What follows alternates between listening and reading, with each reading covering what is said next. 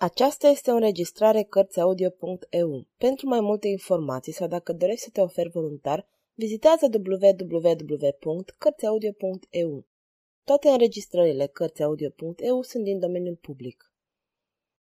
Alexandru Dumas Răzbunătorul Capitolul 11 De sus, de pe o scară de opt trepte, prin care se ajungea la poarta casei, locuită de doamna de Franchi și fiul său, predomina întreaga piață. Această piață era astăzi plină de lume, care se compunea numai din femei și copii mai mici de 12 ani. Nu zăream niciun bărbat. Pe prima treaptă a bisericii se suise un om încins cu un cordon tricolor. Acesta era primarul.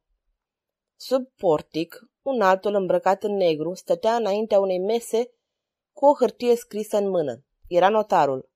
Hârtia scrisă era pe semne actul împăcării. Eu mă așezai la masă cu una din rudele lui Orlandi. În fața noastră erau rudele lui Colona.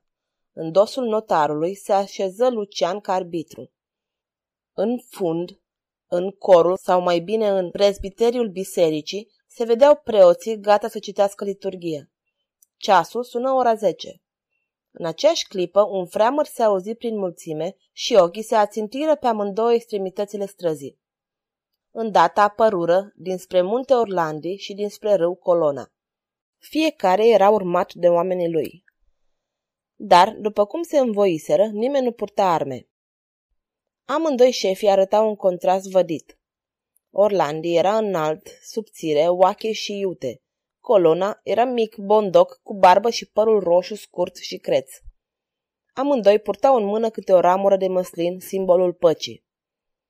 Colona mai ținea în mână o găină albă vie, menită să înlocuiască găina ce acum zece ani iscase cearta dintre dânsii. Clopotele sunară. Apoi se făcu tăcere adâncă. Primarul luă cuvântul. Ei bine, Colona, zise el, nu știți că dumneavoastră trebuie să vorbiți mai întâi? Și Colona murmură ceva în dialect corsican. Pe semne că și exprima părerea de rău, de a fi fost zece ani de zile în vendetă cu bunul său vecin Orlandi și că îi oferea spre dezpăgubire găina ce i-o ținea în mână. Orlandi răspunse făgăduind de a nu-și reaminti de nimic, decât de împăcarea solemnă care avea să aibă loc. Apoi iarăși tăcură. Primarul îi îndemnă să-și dea mâna, dar, printr-o mișcare instinctivă, amândoi își puseră mâinile la spate. Primarul se dădu atunci jos de pe scară, luă mâna lui Colona și a lui Orlandi și în fine reuși să le pună una între alta. Atunci notarul se sculă și citi cu glas tare actul împăcării. Primarul luă condeiul și scăli el mai întâi actul, apoi îl trecu lui Orlandi, acesta lui Lucian și Lucian lui Colona, care își făcu și el crucea apăsând cu degetul pe ea. În același timp, răsunară în biserică cântece de mulțumire în tocmai ca un tedeum după înfrângerea victorioasă. Apoi eroii zilei intrară în biserică și se așezară pe băncile desemnate lor.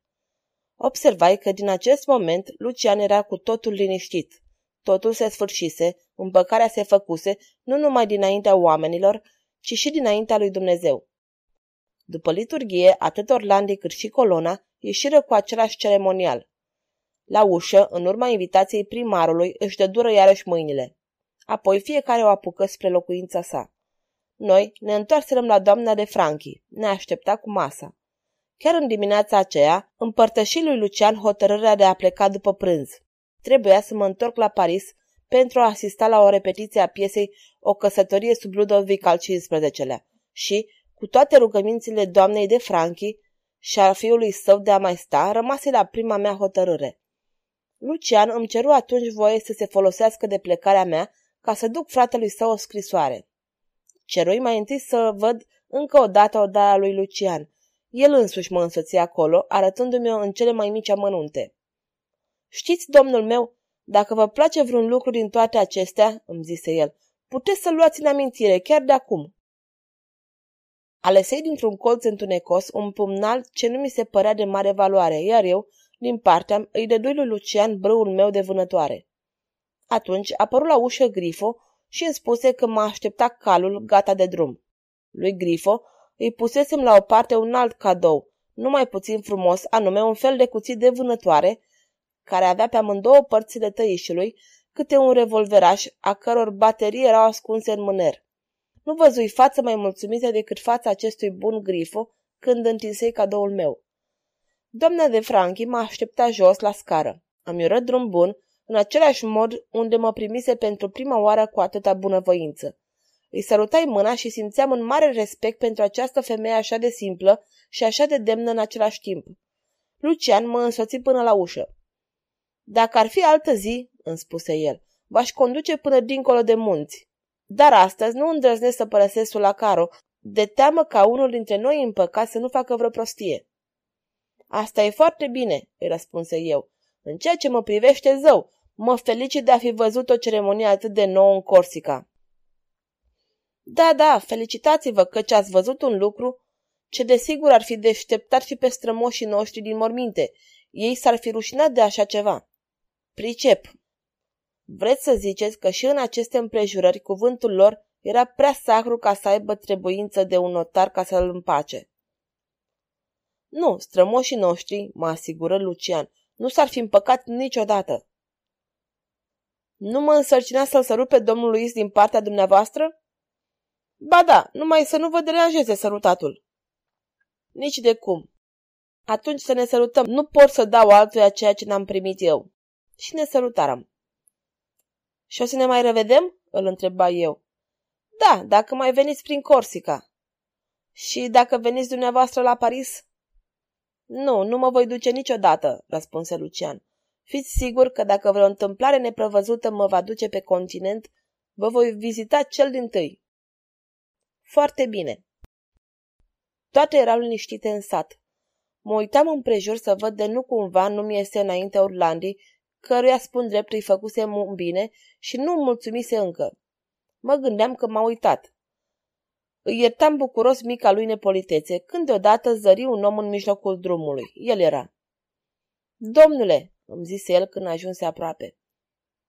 Nu vreau să părăsiți la Caro fără să vă mulțumesc de onoarea ce mi-ați făcut-o, servindu-mi mie, biet țăran ce sunt, de martor.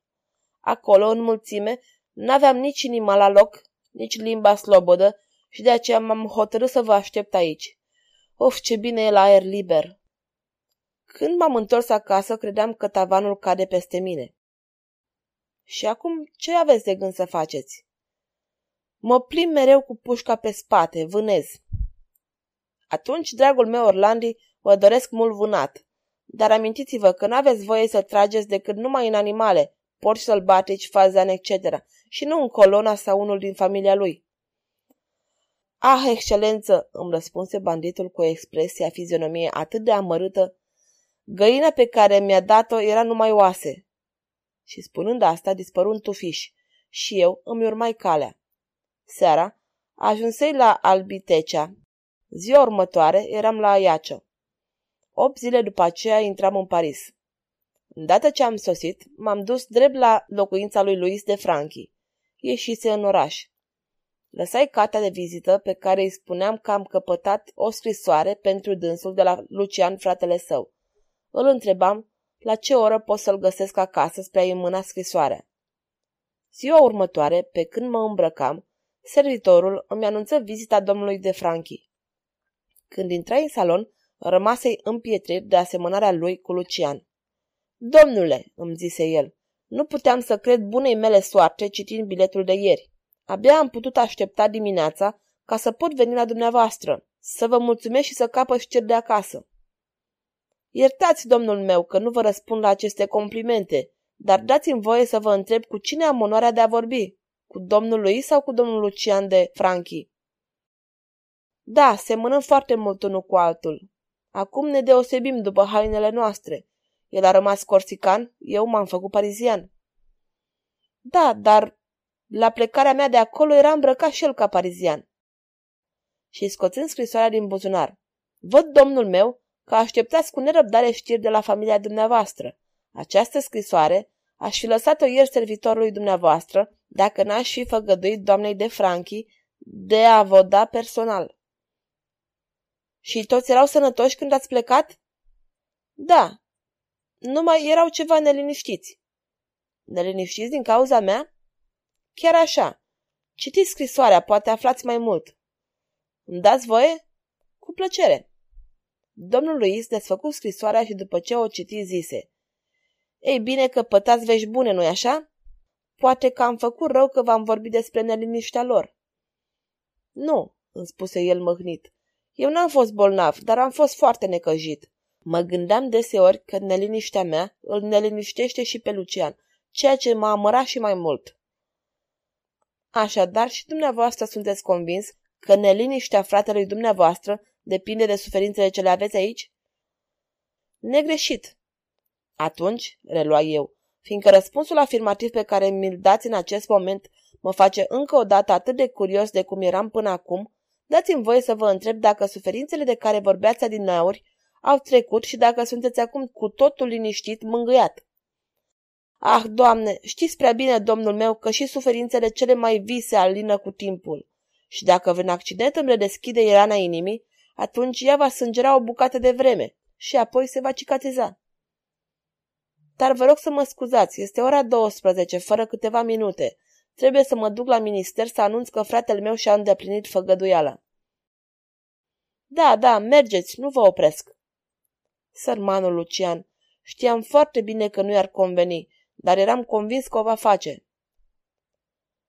Și merită o vie mulțumire. Am observat că această sforțare l-a costat foarte mult. Vom vorbi de toate acestea mai târziu. Să-mi spuneți numai când vă pot găsi acasă. E greu de spus. Zilele acestea, imediat după sosirea mea, voi fi ceva vagabond. Mai bine să-mi spuneți dumneavoastră când vă pot găsi. Ascultați, îmi spuse el. Mâine e carnavalul, nu-i așa? Mâine? Da. Ei și? Vă duceți la balul operei? Nu știu sigur. Mă duc numai dacă vreți să ne întâlnim acolo. De-al n-am ce căuta. Eu sunt silit să mă duc. Da, văd că ați avut dreptate când mi-a spus că timpul alină durerile cele mai vii. Vă înșelați, căci nu mă duc să petrec, ci poate să mă întristez. De este așa, nu mai mergeți. Lumea face ce poate. Nici eu nu m-aș duce, dar sunt împins de fatalitate și mă voi duce, deși nu bucuros. Fie, așadar mâine la operă. Bine. La ce oră? La 12 și jumătate, dacă vă convine. Și unde? În vestibul. La unu am o întâlnire. Ne-am înțeles. Ne dedură mâna și el ieși repede. Și a doua zi, la 12 și jumătate, eram la operă. Luis lăsă să fie așteptat câtva timp. El urmărise din coridoare o mască pe care crezu că o recunoaște, dar masca se pierduse în mulțime și nu mai putu să o ajungă. Vroiam să vorbesc despre Corsica, dar Luis era prea distrat ca să poată urma un subiect atât de grav de conversație. Ochii lui erau mereu ațintiți pe ceasornic și deodată mă părăsi strigând. A, iată buchetul meu de violete! Și se repezi prin mulțime la o femeie care, într-adevăr, ținea în mână un enorm buchet de violete. Și, deoarece spre fericirea plimbătorilor se afla un foaier buchete de tot felul, și eu însumi fusei întâmpinat de un buchet de cameli care mă felicită că m-am întors sănătos în Paris. Buchetul de cameli îi urmă un buchet de trandafiri, celui de trandafiri unul de heliotrop. În fine, eram la al cincilea buchet când îl întâlni pe D. A, tu ești, îmi zise el. Fii binevenit, căci vii la timp potrivit. Astă seară cinăm la mine acasă împreună cu cutare și cutare, îmi spuse câteva nume de-a prietenilor noștri comuni. Și te așteptăm și pe tine. Mulțumesc de o mie de ori, dragă, îi răspunse eu, dar cu toate că aș vrea să primesc invitația ta, nu pot veni, mai ales că sunt cu cineva. Se înțelege de la sine că fiecare poate aduce cu sine pe prietena sa. Ei bine, dar eu sunt cu un prieten. Atunci nu face nimic. Știți că les amis de nos amis? Da, nu-l cunoașteți pe prietenul ăsta. Lasă că facem noi cunoștință. Bine, să-i propun lucrul. Da, și dacă refuză, adul cu sila. Îți făgăduiesc că am să fac tot posibilul. Și la cât mâncați? La trei, dar stăm până la șase. Ai destul timp. Bine. un buchet de miosotis, care poate auzise aceste din urmă cuvinte, luă brațul lui Di și se îndepărtă cu dânsul. Câteva minute după aceea, îl întâlni pe Luis, care părăsise buchetul său de violete.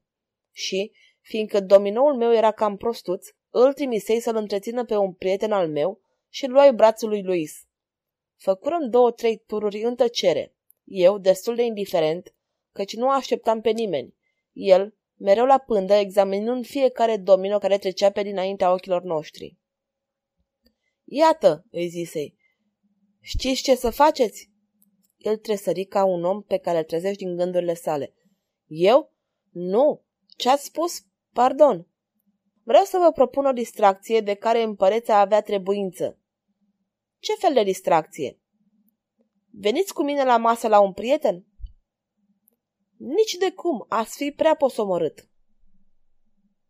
A, de unde? Se vor spune glume și vă veți însenina. De altminterea nu sunt poftit. Ba da. E foarte frumos din partea prietenului dumneavoastră, dar, zău, nu mă simt vrednic. În acest moment ne încrucișarăm cu Di. Era foarte ocupat cu buchetul său de miosotis, totuși mă zări. Ei, îmi zise el, v-ați învoit? La trei? Nu ne-am învoit, scumpe prietene, nu ne putem înțelege. Atunci du-te la dracu! Și plecă. Cine e domnul ăsta? mă întrebă Luis. Ăsta e domnul D, un prieten de-al nostru, băiat foarte deștept, deși e numai girant la unul din cele mai mari ziare de aici. Domnul D, strigă Luis. Domnul D, îl cunoașteți? Fără îndoială. Îl cunosc de vreo 2-3 ani și suntem foarte buni prieteni. La dânsul trebuia să cinăm? Tocmai. Și la dânsul vrea să mă duceți? Da. În acest caz primesc, dar e altceva. Primesc cu foarte mare bucurie. Bravo, tot n-am muncit degeaba.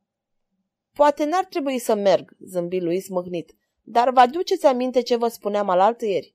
Noi nu mergem unde ar trebui să mergem, ci mergem unde ne împinge soarta. Dovadă că n-ar fi trebuit să vin aici. Și iarăși ne încrucișarăm cu Di. Amice, îi zisei, mi-am schimbat părerea. Vii? Negreșit.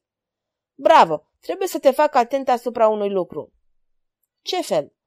Anume, toți cei care cinează azi cu noi trebuie să mai vină și poi mine.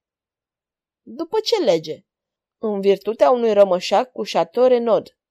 Simți că brațul lui lui tremura. Mă întoarsei. El se îngălbenise. De-al minterea, fața lui rămase nemișcată. Și ce rămășag e asta?" întrebai pe Di. Ar fi prea lung ca să ți-l povestesc aici. E vorba de o persoană care am compromită, vorbind despre asta. Fie, așadar la trei. Da, la trei. Iarăși ne despărțirăm. Trecând pe dinaintea ceasului, aruncai ochii pe cadran. Era două și treizeci și cinci. Îl cunoașteți pe domnul Leșatore Nod?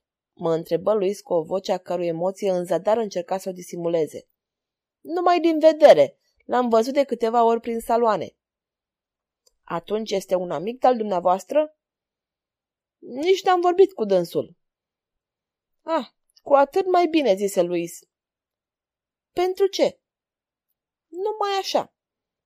Dar dumneavoastră îl cunoașteți? Îl cunosc indirect. Cu toată ușurința răspunsului său, mi-a fost ușor să pricep că între de Franchi și de Chateau Renaud trebuia să existe o relație misterioasă, a cărei pricină este femeia.